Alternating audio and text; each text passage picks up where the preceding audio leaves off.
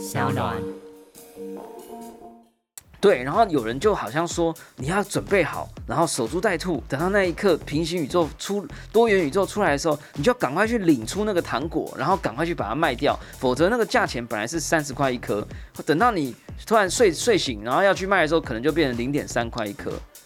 呃，我觉得这个不会是一个最佳策略。啊，哎呦，我可以告诉你，我觉得的最佳策略，哎直接就哎呦，这一集赚到了，其，但是你们听到的时候可能已经来不及。高飞。对，因为呃现在时间是那个九月八号嘛，晚上八点左右。那我们还是要讲一下时间点，对因为其实这很重要。因为当你们听到这集的时候，可能已经分叉完了。那其实呢，这次的不一样，就是说为什么不一样？我我先说，我觉得最佳策略是什么？其实你在链上做所有事情，然后拿到那条分叉链上的币，其实你那时候是完全动不了的。你要相你要相信这件事情，就是说，因为你要你会发觉那个就是呃 ETHW 那条链上，其实它本来。科技、创新、娱乐，各种新奇有趣都在宝博朋友说。嘿，你听宝博朋友说了吗？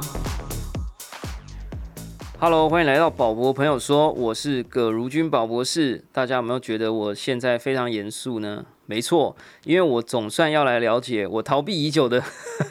的事情啦，就是以太坊二点零的大升级哈。呃，我不知道啦，我的这个千万粉丝是不是跟我一样啊，都有关注到呃我们最喜欢的两个呃链啊，一个是比特币的链啊，一个是以太坊的链。其中之一就是以 Syria 呢要来大升级了哈。那这一次呢，就会有非常多诶、走过路过啦，很多的路人啊，或者是网络上的朋友啊，或者我的家人啊，都会来问我说：“哎、这个以太接下来会怎么样啊？哈啊，到底要做什么准备？这样哈。”那老实说啊，我就只知道说好像要合并这样哈，这大 对被笑了。好，那但是到底啊，合并是什么啊？合并完之后要干嘛？我完全没有做好任何的准备。然后有一些人呢，又在讲说，啊，有人会去分叉弄一个什么 ETHW，然后你如果厉害的话，你就要第一时间赶快领到那个分叉的币，然后赶快去哪个交易所卖掉。这样，我就发现好像是要做好准备的这样。所以今天呢，我们就找来我们的宝宝朋友说的老朋友了哈，这个来跟我们聊一聊，让我们这个谈谈啊，以太坊二点零的演进哈，跟这个二点零的更新到底代表什么？我们又要来做好什么样的准备？币到底会跌还是会涨呢？哦，虽然我们不太讲价钱哈，让我们欢迎我们今天的来宾，混合式去中心化交易所 Joyso 的执行长 Tom 宋卓荣。宝博朋友说的各位朋友大家好，这是我第二次来。第二次来，所以，呃，是不是先跟我们，呃，先给你这个打歌十秒啊？没有啦，就是 先讲一下 Joy So 嘛，对不对？其实 Joyso 是我们在二零一七年推出的一个去中心化交易所，那它其实有在刚刚讲的以太坊上有做。然后有有后来也有在做另外一条链，然后但是我们现在目前整个团队正在进行的是另外一个也是去中心化的，就是去中心化的一个选择权的一个 protocol，叫做 Zoma Protocol，就是我现在身上穿衣穿的衣服的这件。那其实其实我们的开发已经开发的到一定的程度啊，所以我们现在正在内测。那相信这个新的 protocol 和平台很快就会跟所有我们的朋友见面。哇，太棒了！这个呃，Tom 呢以前是清大电机哈电机所，然后呢也是多次的这个跟呃区块链甚至是挖矿哈这个硬体、软体哈平台的这个创办人了哈。那我们就不多做介绍啦哈。但是呃，我还是今天要来跟你呃这个捞一下回忆啦哈。你知道你上一次我们录音的时候，这个世界上发生了多么重要的事情吗？就是 Uniswap 发币了这样。对对对对，那个时候哇哎。哇，那个时候真的腥风血雨哎！我们那一集好像是聊那个对你不是马上就卖了吗？有留一些啦，一个苏须一个 swap 跟 Uniswap 啦。对对对对对，一个一个地址只要用过一次 Uniswap 就发四百颗以上嘛，对然啊后那那天的交易金额大概是三块美金嘛，所以一个地址就是大概一千两百块美金，所以就是大概送你一只 iPhone，对，但是如果你忍住不卖的话，最到到三十几块美金，对，所以就是送你一只 iPhone 的十倍，十只 iPhone，就从一只变十只 一。台国产车，对，一台国产车哈，如果要变 Tesla 的话，你可能就是要有好几个地址都有用过这样子对哈。好啦，那这个是美好的过去啊，我们现在聊聊现在跟未来啦，就是说，呃，Ethereum 现在要升级成二点零，我先回过头去问一个最科普的问题。他说要从 Proof of Work 变成 Proof of Stake，、然后有些人就说，哎、哎、傻子才会现在去买矿机，你家里的显卡都不值钱了，因为以后不能挖矿了，因为以前的挖矿是 Proof of Work，你的显卡要工作，好、去解数学题，然后你才可以得到以太币的奖励。那 Proof of Stake，我先讲我的理解，好像是说你的账户里要有以太币，所以你挖到才会可以领钱。这这到到底是怎样？Proof of Stake？其实也不是你的账户里面有钱就可以，就是说，其实它现在的那种它的机制是这样，就是说，其实你本来矿机是你要有一个节点，然后你要跑一个执行程序去执行那个 POW 去找一个特征值，对然后那个特征值如果符合的话，你就赶快举手广播给所有的其他的节点，让他们帮你验证。然后如果大家都验证成功的话，你就会长出一个新的块，你就会得到里面的区块奖励。奖励对，比特币和以太币都是用这种方式，这叫所谓的 POW。然后后来呢，他现在就是 Vitalik 在一开始的时候就觉得这种方式太不环保了，所以他就提出一种方式叫做 POS，POS 就是 Proof of Stake。那 Proof of Stake 是什么意思？其实就是你有币，你就可以产生新的币。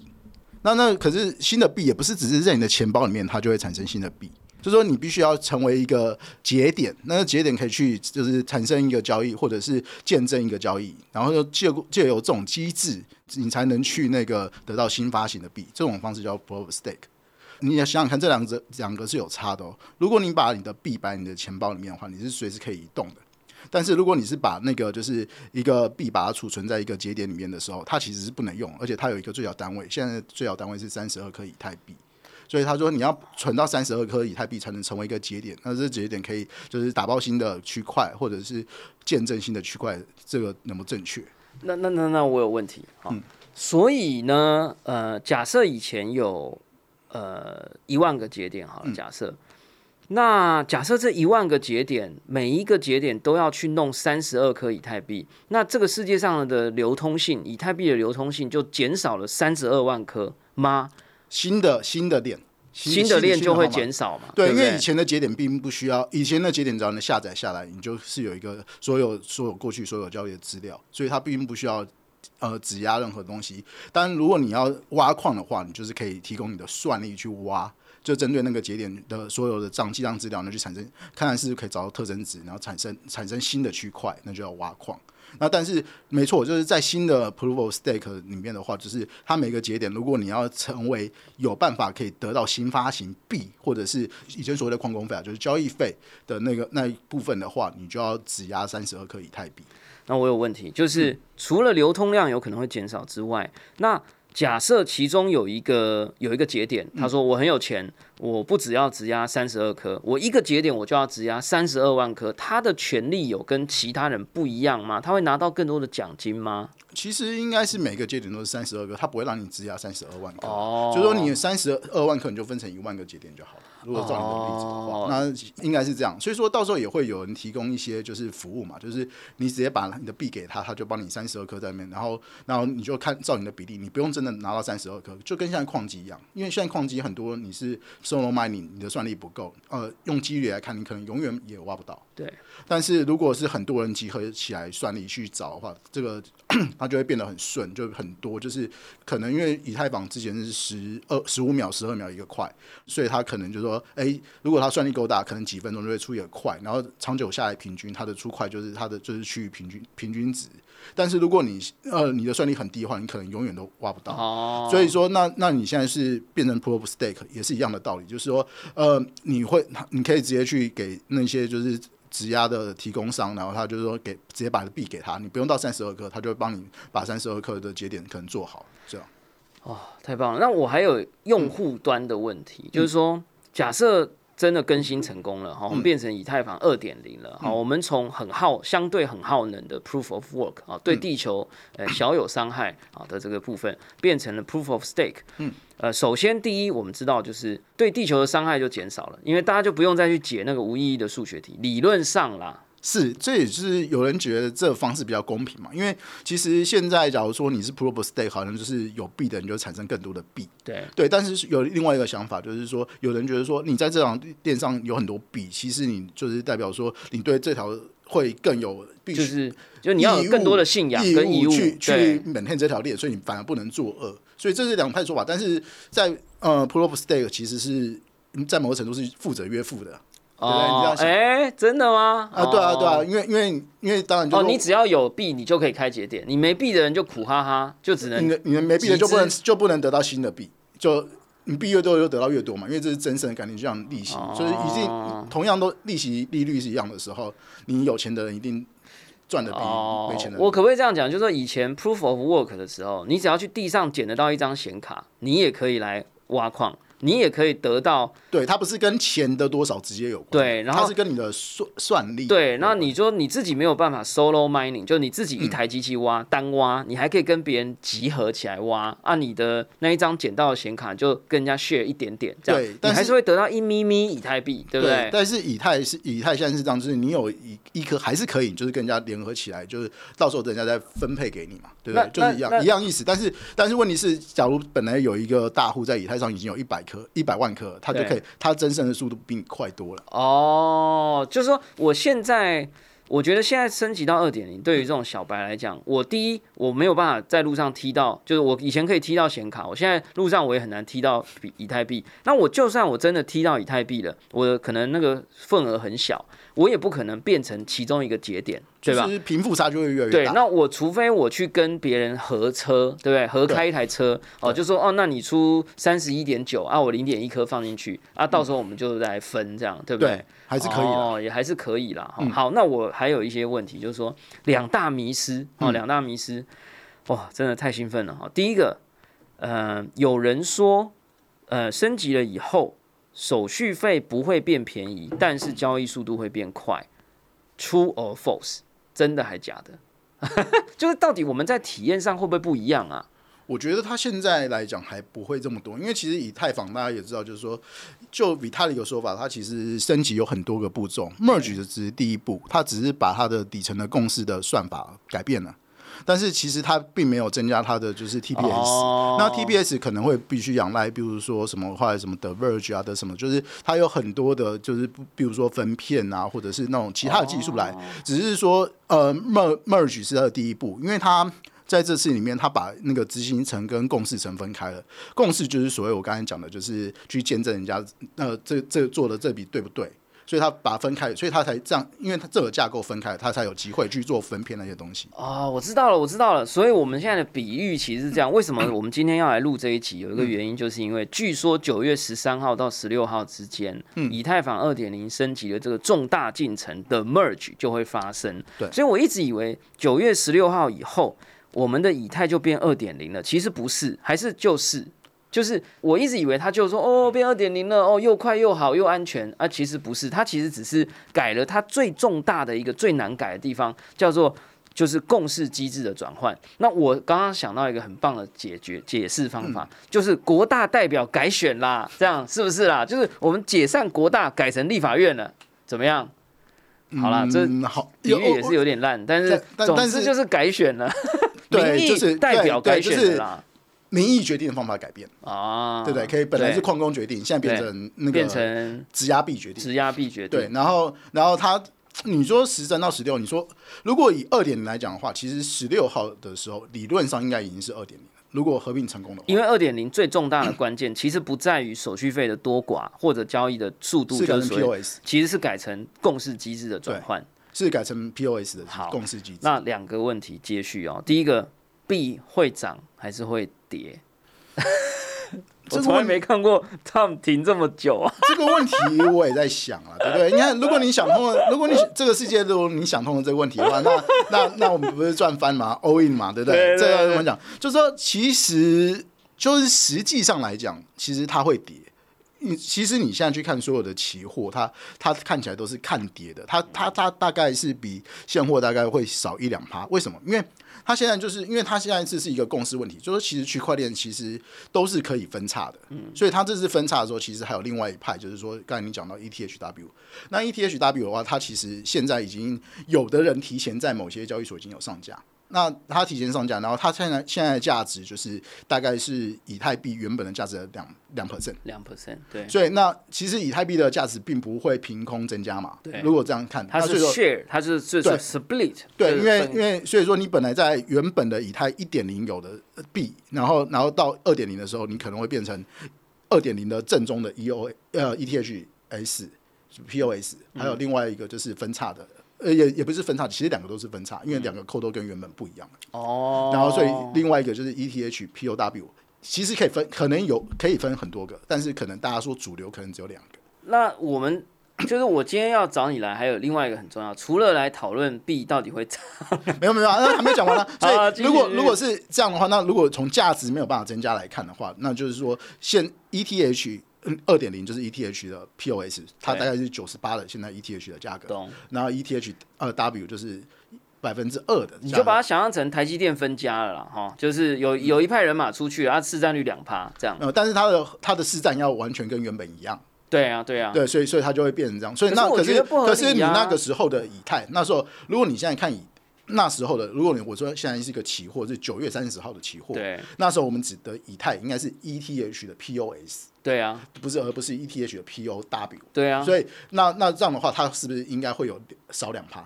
所以看起来这样那个东西是看，我知道有人这样算，我有看到有人这样算，但我觉得不合理呀、实因为际上也是这样算的，就看嗯因为如果我那我我讲一件事啊，就是说，因为他改了公司机制，对吧？新的一批的国大代表都不是黑道了嗯啊、就是都变环保了，对吧？那以前可能不敢用以太的企业，然后我们现在有什么 ESG 嘛，对不对？而以后以前不敢用的，通通都进来了。好，然后呢？哎，以前你还要去弄矿机，哎，你自己也弄过矿机啊，哎，搞一个矿机在西伯利亚也是很累的，好吗？那你你现在等于是砸钱，我就可以来参与这个元宇宙目前最大最完整的经济交流的这个机制平台。哎、说不定有一些什么黑石基金啊，就钱给它砸下去啊。那这个以太坊的份额，所谓的 market value。有可能会增加啊，那、哦那如果怎么还会是一百减二呢？我说不定是一百五十我是减二指合并当下那一刻那一刻啦。对，所以那那那那你说长远来看的话，就是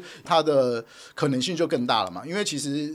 如果你在参与过去年我刚才讲的寿司那些 DeFi Summer，那个时候如果你真的在用以太的 Mainnet，就是你会发现那个 Gas fee 是很可观的，非常可观。就是我我之前那时候打就是比较复杂的合约，我打下去按下去可能就一台 Tesla 就跑走了，没这么夸张啦，就一一只 iPhone 就没了。一只 iPhone 啦，或或者是半台半台 GO GO 肉啦，对不对？对对对，就是几万块台币的。那这个时候，因为比例原则问题嘛，可能就是你的本金比较大，所以然后你赚的可能够比这个多，所以你也可以忍受这方面。啊就是我打一次可能零点五克以太的手续费，那零点五克以太的手花续费花一只可能就是 iPhone 赚一台国产车，对不对对？对对对，所以那那可是。可是那个时候可能是这样，但是你就知道那个时候大家都知道说，如果那个时候像现在的状况那么熊，可是你的手续费还这么贵，那就是不会有人用了嘛，对不对？哦所以说，那假如说，哎，现在改改公司机制，然后对后来的扩容更有一些呃想象空间，或者是它的这个架构就是更更好的话，那它长远来看是好的、啊，因为假如留在旧有的架构里面，你就你就可能你就永远就只能这样的 TPS。OK，对不对？好，对啦，就是说我们其实还不只是改选这个民意代表而已啦，哈、嗯我们改选完之后，后面还有很多要推动的事情啊，包含决策可以更快速啊，哈，或者是诶、这个交易的成本可以更低啊，马路可以更宽啊，等等啊，所以呃，我觉得我还是比较情感性看多了哈，当然我们不讨论价格哈，但是呢。我就要来讨论说，我们作为这个 hodler 哈，就我们这些 diamond hand 的人呐、哈、虽然我也没有多少 diamond 可以可以 hand 哈，就是说啊，我们有要做什么准备吗？因为我那天突然很焦虑啊，就想说，我靠，我们会不会该该不会？因为有些人说什么要赶快把以太币存到中心化的交易所，然后最好是有支援 ETHW 的，然后什么什么，好像就一副就是说，你现在有一些事情要做，你不能不做，到时候分叉开始就来不及了。就说，因为以前呢，新的分叉的链的那个币价通常都是这样一个一根针这样上去，然后就滑下来，这样通常因为就议题性嘛，我猜啦。还是还是因为现在已经有人不会，哦，真的吗？因为其实以太并不是第一次分叉，它之前有一次意外，就是在二零一七年的时候，好像二一七吧，然后那时候有一个叫得到事件，事件，对。对，得到事件就是那时候以太坊出推出了第一个就是现在的 ICO 的雏形，对。然后那那就是得到，然后那时候整个以太坊超多的资金去存进得到里面。对，那就那个就后来不不小心，那里面有一个好像就是开发那个城市的人有一个人写错一行，所以就被骇客全部把钱拿走了嘛，对不对？对。所以所以因为那个时候失误实在太大了，所以他们就直接说好，我们提议直接分叉这个链。对，然后我们就回滚啊，时光回溯，啊对，是就跟我们其 time 实其实也没有回滚，它就是它就是从选择某一个点，然后就是变成了另外一条链。然后就那条链是新的链，就是把那件事情没有发生，就是回到那条线，回滚啊。但是原本但是原本的那发生那条链还是存在。哦，对啊，发生还存在那个就叫 Ethereum Classic，不是对吗？对对对。啊，然后那个时候其实大家都没有准备，而且其实重点是那个时候整个以太坊上面没有任何什么 DeFi 的建设，因为第一个就死了，第一个的 DeFi 的建设就是得到，对啊，所以后来然后但是但是跟现在已经是完全不同时空背景了。对了，但是我们看其他的链，有时候分叉也是什么比特钻石、比特黄金，那个也是大家一领完马上就要赶快去交易所那。那个是完全不一样的，因为比特币上面其实他们并没有承接任何生态，没有建建造任何生态，没有任何的 DeFi。但是现在以私人上面的承承载的 DeFi，其实它的价值甚至还超过以私人本身。那那那那那，我我我我直接问一个是非题，嗯就是说，那我我我问你，就因为我我们有一些见钱见钱眼开的朋友，就想说，我是不是要赶快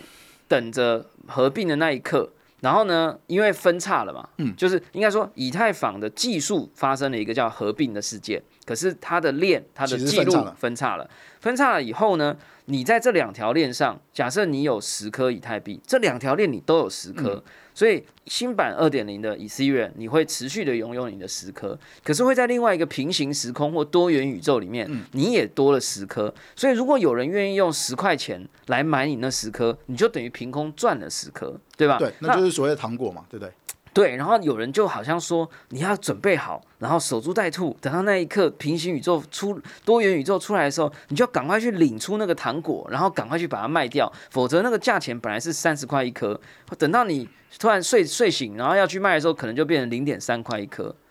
呃，我觉得这个不会是一个最佳策略。呃，哎呦，我可以告诉你，我觉得的最佳策略，哎直接就哎呦，这一集赚到了哦，其，但是你们听到的时候可能已经来不及。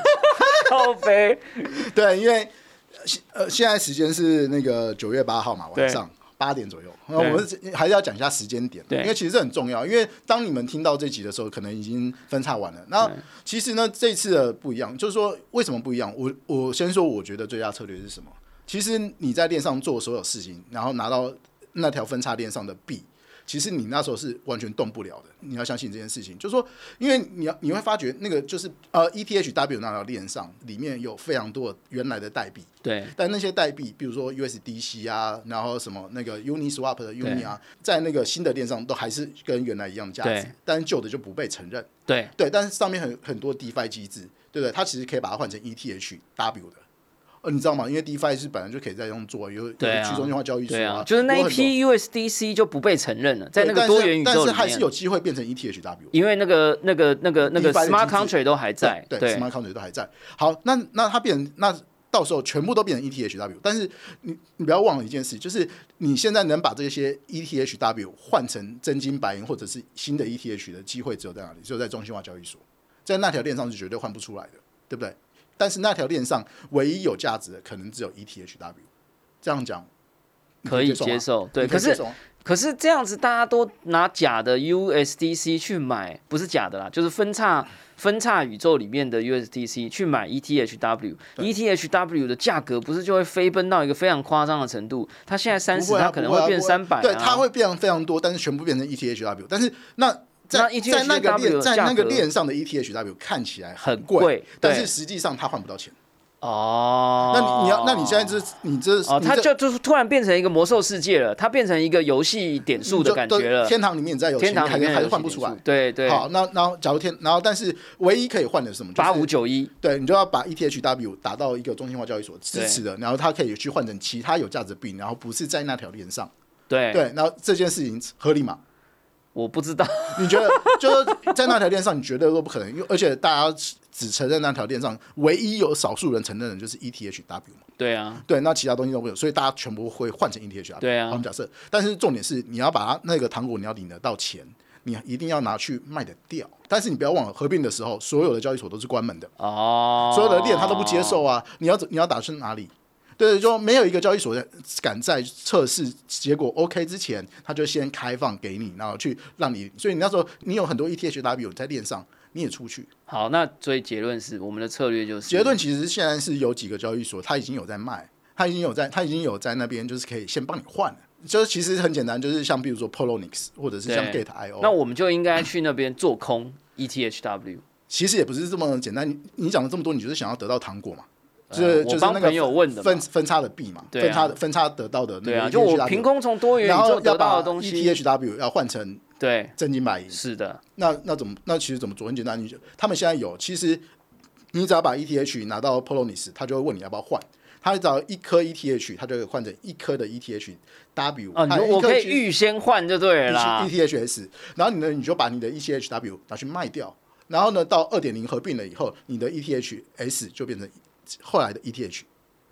哦，他等于先做了一个市场，帮我们做未来的交易，这样子。对，那也它其实他就是空头空头市场啊，就是你想那我得相信这个交易所，我很害怕啊，我很害怕各种交易所。你有做这件事吗我？做了一些，你做了一些我把一半的 ETH 当做。我靠，那你因为我预期这件事情，就是因为现在 DeFi 只能有一个，它不能被复制成两份，对啊，所以我预测这件事情会让 ETH W 的价值归零，哦，它基本上会一直。所以你已经先卖掉了。我觉得我的预测是这样，所以我就这样，因为那我现在做还来得及吗？九月八号，像我今天看，我看到 Polonis，它现在大概是剩下两 percent，就是在前几天的时候三点五 percent，哦，我觉得越到中秋就越难买到。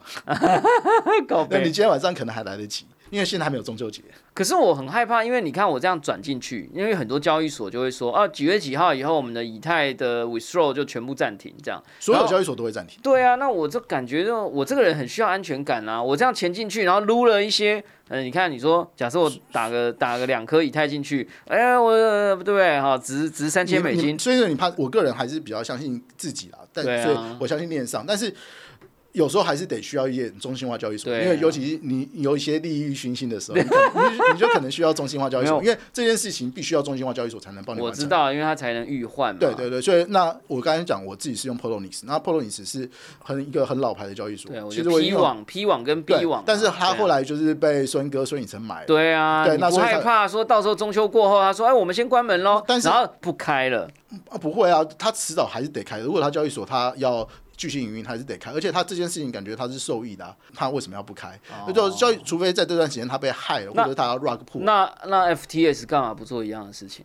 嗯对不对？对不对因为对？你看害怕了吧？呃，其实我觉得这件事情有两个不同点，就是说这都是臆测啦。因为 FTS 和那个币安其实还是比较大，然后他就是这样，就是说，因为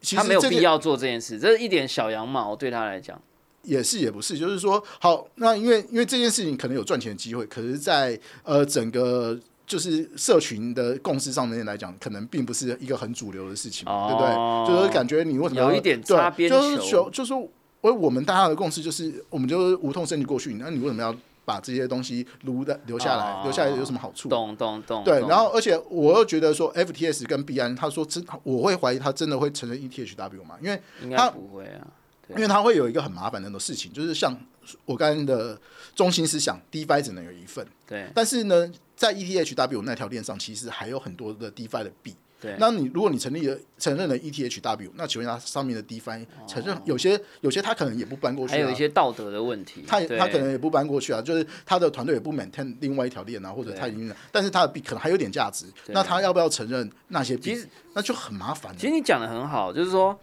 这一次以太坊的升级，我们不只是见证一个技术的升级，我们其实在见证产业现在成熟的程度。哦，就是说以前我们在那个比特币在乱分叉的时候，我靠，遍地开花啊，随便出一个什么比特钻石，哎，什么比特小花，每一个交易所都抢着支纽持。呃，比对比特币纽约共识啊，比特币钻石，比特币黄金。对啊，你都觉得是开玩笑，但是大家都在。但只要交，因为因为他可能会有有些交易所承认，他就有一些他们道德价值。对啊然后而且就是本来就有一些持有者，他只是分叉，所以他有新的一份。所以说，因为其实，在做 DeFi 或者是在做这些区块链的时候，有时候有群众是很重要的。如果你直接分叉那些，那有弊的人他就是你的群众了。懂懂对，所以是有差不要。得罪群众啊，对对就跟我们现在一样哈。对，那那另外一个就是说，因为也有消息说，哎、那个就是孙孙哥啊，孙宇晨说他自己有一百万颗以太，对啊，那想说，哎、你看你那一百万颗以太，那就会产生一百颗 E 一百万。颗，一100万颗 E ETHW，对那那到时候他他是不是可以拿这来赚点钱？对啊他说，那其实最佳的策略是什么？就是像我现在讲的，就是说在还没有和分叉之前，我就先把那些多出来先拿去卖掉。但是你承担的风险就是你的 ETH 就留在那个交易所里，除非你还来得但是及把它他自己没。风险呐、那所以他一百万颗，他可以那时候就出掉。他说他只要支持，看他就他去，你想想看，Polonis 里面，他一开始卖单的 ETHW 拿来又没有人有，对啊，对不对？又没人有，他怎么来？他说明他自己就拿出来散啊，哦，对不对？所以说他自己有他自己的利益，哦，也有可能这是另外一个想法。但是我们不管了，反正我们就只是想一个说，哎，你如果你想要赚，那多出来的那一点羊毛要怎么做？所以你应该有撸到好几台 iPhone 十四 Pro Max 吧？呃这个会透露我有多少 ETH，好啦所以我那算了不便评论。好啊，所以但是但是我觉得现在就是，而且而且你看哦，它其实是，如果你你把 ETHW 呃 ETH 在 Polonis 里面变成 ETHW 和 ETHS。S，然后你可以，你把 ETHW 再买成 ETH，你可以一直换，一直换。它可以是，如果它一次有两趴的话，它是一点零二趴，可以一直复利，一直复利。你有这样做吗？就就换我一直换到很剩下一点点渣而已、啊，然后就就这样卖掉，你就可以一直一直这样，反正就是反正你就把它卖到底而已嘛，就是这样。其实就是这样，但是但是越到中秋越难买到。你们听到这集的时候，可能已经来不及了。我现在我录音来得及啊，所以以后我们要有一个 NFT，就是可以来现场听，这样你还有一点操作的空间，对不对？对，那是我那是我的想法。万一真的以 ETH W 这样的大涨，但是我觉得几率不高。为什么因为中还是回到原本的，就是 DeFi 只有一个。DeFi 只能有一个，那上面有一个东西，如果 ETH 会会跟 DeFi 会有利益上的冲突，他们当然会有会有那些东西会往 ETH 倾倒。好，太棒了我今天一定要留一点时间给你那个奶一下说吗 protocol，因为你今天讲的太棒了。但是我还有几个问题。好，你问你讲一讲，我们可 就是以讲到我们可以讲到九点。小 B，就你刚刚有提到，就是因为你好像在那个 Facebook 上面发了一个漏漏等的预言呐，哈、嗯然后你好像就在那边讲说什么。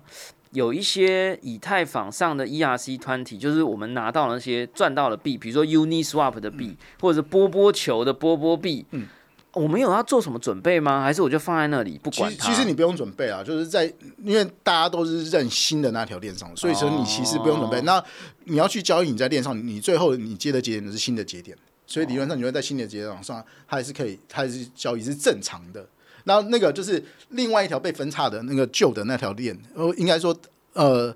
多元宇宙 POW 链 POW 对那条链上面应该是已经被搞得一团乱了，因为价值认定的问题，所以它大家可能会想办法换成 ETHW 嘛。那这条链还是跟原本一样嘛，就是跟原本的生态是一样的，哦就 POS 的链。所以我们如果没有利利益熏心的话，我其实是可以躺平不动。对，然后中然后中心化交易所的时候，还是会链认认新的链上的那些币嘛，所以是就没有差别。那中心化的交易所其实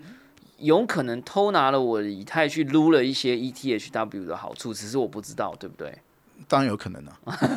对 对对，哇这对哇啊，好吧，那他们的那个存币利息怎么还没有给我提高一点点啊？而且就是其实这件事情在二零一七年那时候，其实那时候第一次分叉，其实很多交易所还搞不清楚，因为就是说，因为它其实两两个，其实那两条分叉的链，其实它两个私钥都是一样，签章都是一模一样的，对，所以所以它那时候其实有的打，就是说你去那时候从 A 交易所 A 的中心化交易所领到 B 的交易所，是你在那个新的那条链上领的时候，其实另外一条那交易它也应该帮你打过去，它有的没打过去，对。所以它这有的交易所有打，有的交易所没打，所以就整个乱了套，你知道吗？就是说，其实后来就是后来大家发现，哎、分叉的 ETC 也有价值的时候，其实很多交易所已经来不及了，哦，因为那时候已经有冲锋交集，因为有的有帮你打过去，有的没有。那没有的赚还是有的赚？当然就是不知道的就赔啦。哦，对，因为他他就是看到，他就是说我是我是收的人，我看到对方有打，我有打的交易过来，在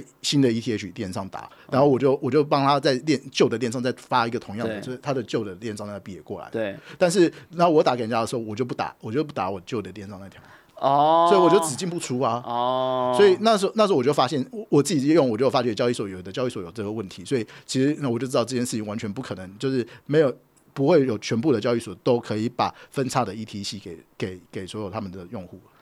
哦，可是那是那是大家都没经验，但是这次大家应该有经验。好啦，我觉得这个哦，真的真的博大精深啊！你看以前 ETH 要搞一个 ETC 出来，已经昏头转向，现在以 ETH 的三单字越变越长，还变 ETHW 跟 ETH。S 好，那还好，我们 ETH 就直接把 S 去掉，就是你以后看到 ETH 应该就是 ETH S 了哈，好不好？对，如果顺利的话，我们也希望。对，我们现在呢就要进入算是呃另外一个很重要的问题啊，就是说你觉得会成功吗？觉得应该会成功，也希望它成功。对，因为其实我觉得成不成功，就是说底层的话，因为其实它是可以经过试验的，但是因为因为它应该有经经过一些容错，就是说，因为其实大部分升级，其实我觉得应该都可以很不 smooth 的，但是重点是前提是就是做这件事情那些节点，它要改成新的城市码。对对对对，那但是如果成旧的城市码，但是它因为这次是真的是分很呃很很。就是很重大的升级啦，对，所以所以旧的应该是完全，如果没有用那个 ETHW、ETHS 的那个城市码的话，它应该是完全不可能跟上那条链。我科普一下，就是说，嗯，呃，为什么这件事情我很关注，是因为呃两件事。第一件事情呢，呃，我觉得以太坊一个，它到底现在全世界有多少节点？几几万吧，几。就是我不知道到底要怎么算，反正其实你去好像下载，我我记得都是几千这个几千几千几万，因为但是那个有时候千它背后可能是好几十台矿机，不是它也只显示一个节点，但是那个矿机的算力跟节点没有关系，就节点就是说你每个人都有节点，节点就是有一本账本，对，那那那很那谁需要账本呢？你想中心化交易所是不是需要一本账本？哦，对，那那然后然后那个就是你用小狐狸送，那小狐狸后面是不是要有一本账本？因为它是帮你代送上去的，哦，所以它就是说那才需要一个节点。所以说那那有可能一个大矿场有八千台矿机，啊，共用一个账本。对，就是用一个节点，他只要能把你的交易上上链就好了。哦，对，那所以所以说其实所以说其实这件事情就是说到时候的问题是什么？是不是有些交交易所、中心化交易所他们他们没有用了新的新的节点，或者是东西，那他们用到旧的，是不是会有可能有问题？那有一些 DeFi 的 Protocol，它可能它它没有它的自己的节点没有更新，然后它没有去吃到新的，因为只有像比如说 Oracle，就是像 Link 那些东西，它其实只有在呃新的链上才有。那那时候会不会出现问题？是我担心的部分。我其实真正担心的，并不是说那个分叉的问题，而是而是一些 DeFi 它呃 DeFi 它会不会因为坏掉，或者是在那一个 Swap 的那个滑接的过程中，对，骇客冲进去，然后 Oracle 出问题，对，然后造成有人套利，然后使得经济突然间变得出现波动，然后这个波动有时候会有连带影响，对，就很多 DeFi 可能里面的钱就不见爆掉了，就钱不见了，就是就是俗俗称的被害。呃，那这种有可能，然后，然后我觉得也是有机会的，所以要小心。然后另外的话，就是会不会有中心化交易所，他傻傻的，他没有就是用他的，他没有弄到新的，所以他那时候，不过那时候应该大家都关门了，所以以太上面应该都不好吧。那我们关于成功不成功这件事情，我们做个小结论了，就是说，其实我人生中都还记得一五五九一五五九更新，就是伦敦更新的时候，大概在几个月前吧。嗯，我是好感动，我就觉得。一个这么多人在用的这个区块链的系统，它可以就这样说升级就升级，然后然后就成功嘞。然后哎，你知道我自己家里升级 Windows，我他妈我都吓了半死。我他妈升级 Mac 都吓了半死，我他妈备份再备份。然后他这样搞一个这个升级，哎还成功，而且他还把那个以太那个交易交易手续费改成会烧掉。然后大家也没有这样上街抗议说哦你怎么把我的手续费烧掉？哎，然后就这样活过来了呢。然后呢，他现在又还要改共识系统。然后呢，这个共识系统，我自己是这样看的。人家说这是人类文明的一大进步，因为我们第一次有了一个有够多人相信的数位经济的。呃这个所谓的分散式验证的体系，而且它相对的没有那么耗能。嗯，就是它不是在解那个无意义的数学题，那个当年中本聪发明的机制，解那个题是为了公平啊。所以对，当然我没有说那个东西不好，我其实那个东西很有价值，那是我们人类在成长的过程中，我们必须付出的一点代价哈。对但是当然有人可能不同意啦，但是我们以后再修复回来嘛，我们多种一点树嘛。那我觉得以太二点零如果真的升级成功，我觉得真的太太太伟大了。是的确是一个蛮大的创举啊，而且我们也是都希望它成功嘛。毕竟他们现在上面的承载的这些经济体也是很大的。啊啊如果如果真的失败的话，那你看现在 DeFi 公司，我们现在是不是都直接回家？那我觉得就可以用一个一个层面来看，它有没有可能会成功。你刚刚讲的很好，就是说这些 DeFi 的平台有没有开始把他们的，因因为升级前他们会做无数次在测试链上的升级嘛。嗯那你有没有去观察，比如说你们的平台 Zoma 或者是 Perpetual Protocol，他们有没有开始在已经升级？成 POS 的测试链上面开始去部署他们的平台的测试，就是说我听起来你的讲法是，如果就是我认为真正的风险还不在节点升级，就像你讲的，就是呃就就就就身体作业系统啊，大家都约好就好。可是反而最大的风险反而是在那个交界的那个 moment，会不会有一些其实量体很大，就我们讲的 TVL 的量体很大的一些 DeFi，它可能没有做好测试，使得它让骇客有机可乘，去制造了那个经济的一个一个 pose，有点像那个图波。我知道你的意思。那那经济的图波，所以那要怎么知道这件事情不会发生？那就是要去看你认识的这些 DeFi 的平台有没有好好的开始已经在测试他们的东西，在这些已经预先升级好，在测试网上升级好，呃，这个这个。这个这个二点零就是所谓的、呃 POS 的链上已经测试了，那这样我们就比较安心嘛，就是说表示那一个 moment 发生的时候，那些 DeFi 都已经马上转换了。其实我觉得我的担心可能不一定有这么那个，就是说，其实 Oracle 它其实它自动它在那个时间，它可能就会马上，比如说 Chainlink 它马上就 switch 过去，它马上就是在那边，反正它就是在那条链上，然后基本上他们一定有经过那些测试，因为那个是最主要的部分。那其实你在你这个东西好像就是好像你是在中间，可能是呃，我不知道该怎么比喻，其实它的底承载应该其实还是都一样的，就是说其实上面的乘客可能感觉不出来。对，可能下面，但是下面会不会有危险，或者抽换的过程中可能防，其实我们现在没有办法预知，但是他们已经已经有做过实验。对，然后呢？但是如果是那些比较 O 属于 Oracle 的部分，或者是那种就是共识机制的部分，还有就是交易执行的部分都可以被的话，那他们有理由相信上面的承载不会问问题。那至于你刚刚讲的波波球，波波球还在还不止在，不是只在一点，它还在上 Optimism 上面，哦就是说它已经在 Layer Two 了。所以，那所以它哎对啊，那 Layer Two 会不会那那 Layer Two 那会爆炸 Layer 啊那对那 Layer Two 跟呃 Layer Two 跟 Layer One 就是呃 Mainnet 之间，它对啊它的这些互动的话，我相信波他们球会不会爆炸，还会基于 Optimism 会不会爆炸？对，呃那这些 Layer Two 现在到底准备好了没啊？我觉得。因为没有理由准 没准备好，如果没有理由，如果没有准备好，那这一次就是我们检视他淘汰他的机会。哎，我觉得你讲的非常好，对不对哎呀，太棒了！好了，这个我们今天非常开心可以邀请到 Joey Soul 的创始人啊，这个 Tom Song 啊，那他从矿机一路改战到交易所的这个大神了、哈，最后是不是可以给我们一些呃接下来的这段呃市场啦哈，就是有没有一些呃你的建议？好，首先一个短期建议就是说到十六号以前，宝博士是要躺平，还是你是会稍微有一点紧张，然后去关注新闻，还是你会特刻意的稍微躺平，就不会去看这些消息？反正你该做的动作都做了，这样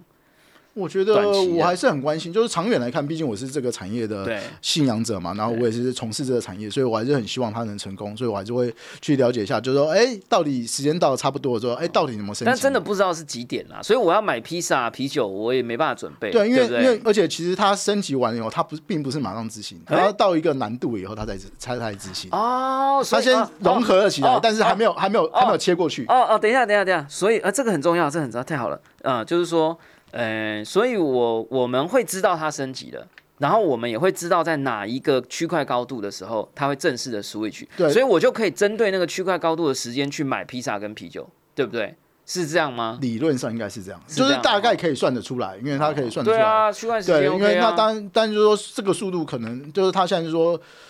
呃，因为前面矿工的速度是比较难难预测难预测的，因为矿工是找特征值，和找特征值的时间嘛，所以其实节点升点产能，然后到某一个那个区块高度的时候，它就会合并，合并了以后就变成就是 POS，POS 就是固定就是十二秒出一块，所以你就可以算得出来了。哦然后到然后再到一个难度，就一个难度，因为 POS 以后就变难度，然后难度你就看到那个难度的时候，它就会变成真正的 POS。好了，我到时候再问你，我到底要买披萨了没啦？哈，那所以最后就是给我们一点长期的建议。诶，我要给你宣传一下 Zoma 哈，就是说，诶，除我们第一，诶，Roma。我们大家是不是要来关注一下 Roma 的发展？哈，怎么关注？然后第二是我们已经在区块链世界里的人或者新手，嗯，你觉得接下来的市场的变化，你还是长期看好吗？这样子？我当然一定长期看好嘛，就是我现在就是从从我认识我都知道，就是说我从一开始的时候，我其实都是币本位，嗯，就是说其实我那时候大部分都是币啊，那但是所以我现在生活就是比过去好了一些，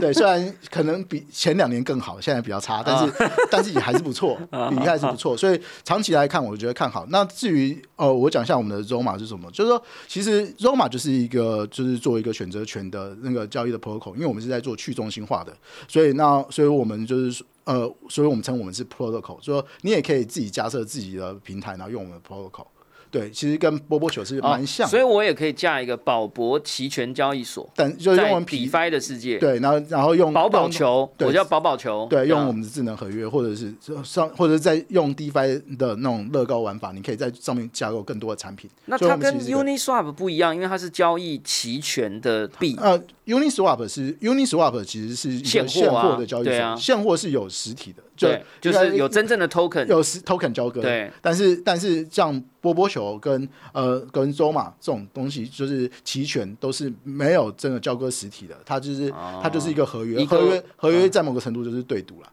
但是它是一个很实用的金融商品，因为选择权其实很多可以拿来做避险，做一些策略，因为它是一个非线性的商品，跟这它这是它跟呃那个 future 就是期货不一样的地方。懂懂。好对，这个哎。这个大家还是要好好地来关注一下。我觉得，呃，汤颂是我认识业界里头真正非常了解这件事，而且大家也可以看到，我们从第一分钟录到现在，他几乎是呃完全不用休息就可以跟我们说出很多他的洞见。那我觉得这样的人呢，持续来创造一些新的服务跟产品，也值得我们来关注哈。但是我们还是要讲哈，我们这一个这一集还有包含以前的一百五十几集都没有任何的投资建议，而且我们所讲的金融，我们所讲的期货，都跟我们法规上面讲的东西完全不一样。我们都在讲一个虚拟世界、平行时空的游戏点数跟游戏世界电子商品，好不好？OK，那希望大家可以有一个正确的认知，也感谢大家收听我们今天的宝博朋友说，我是葛如君宝博士。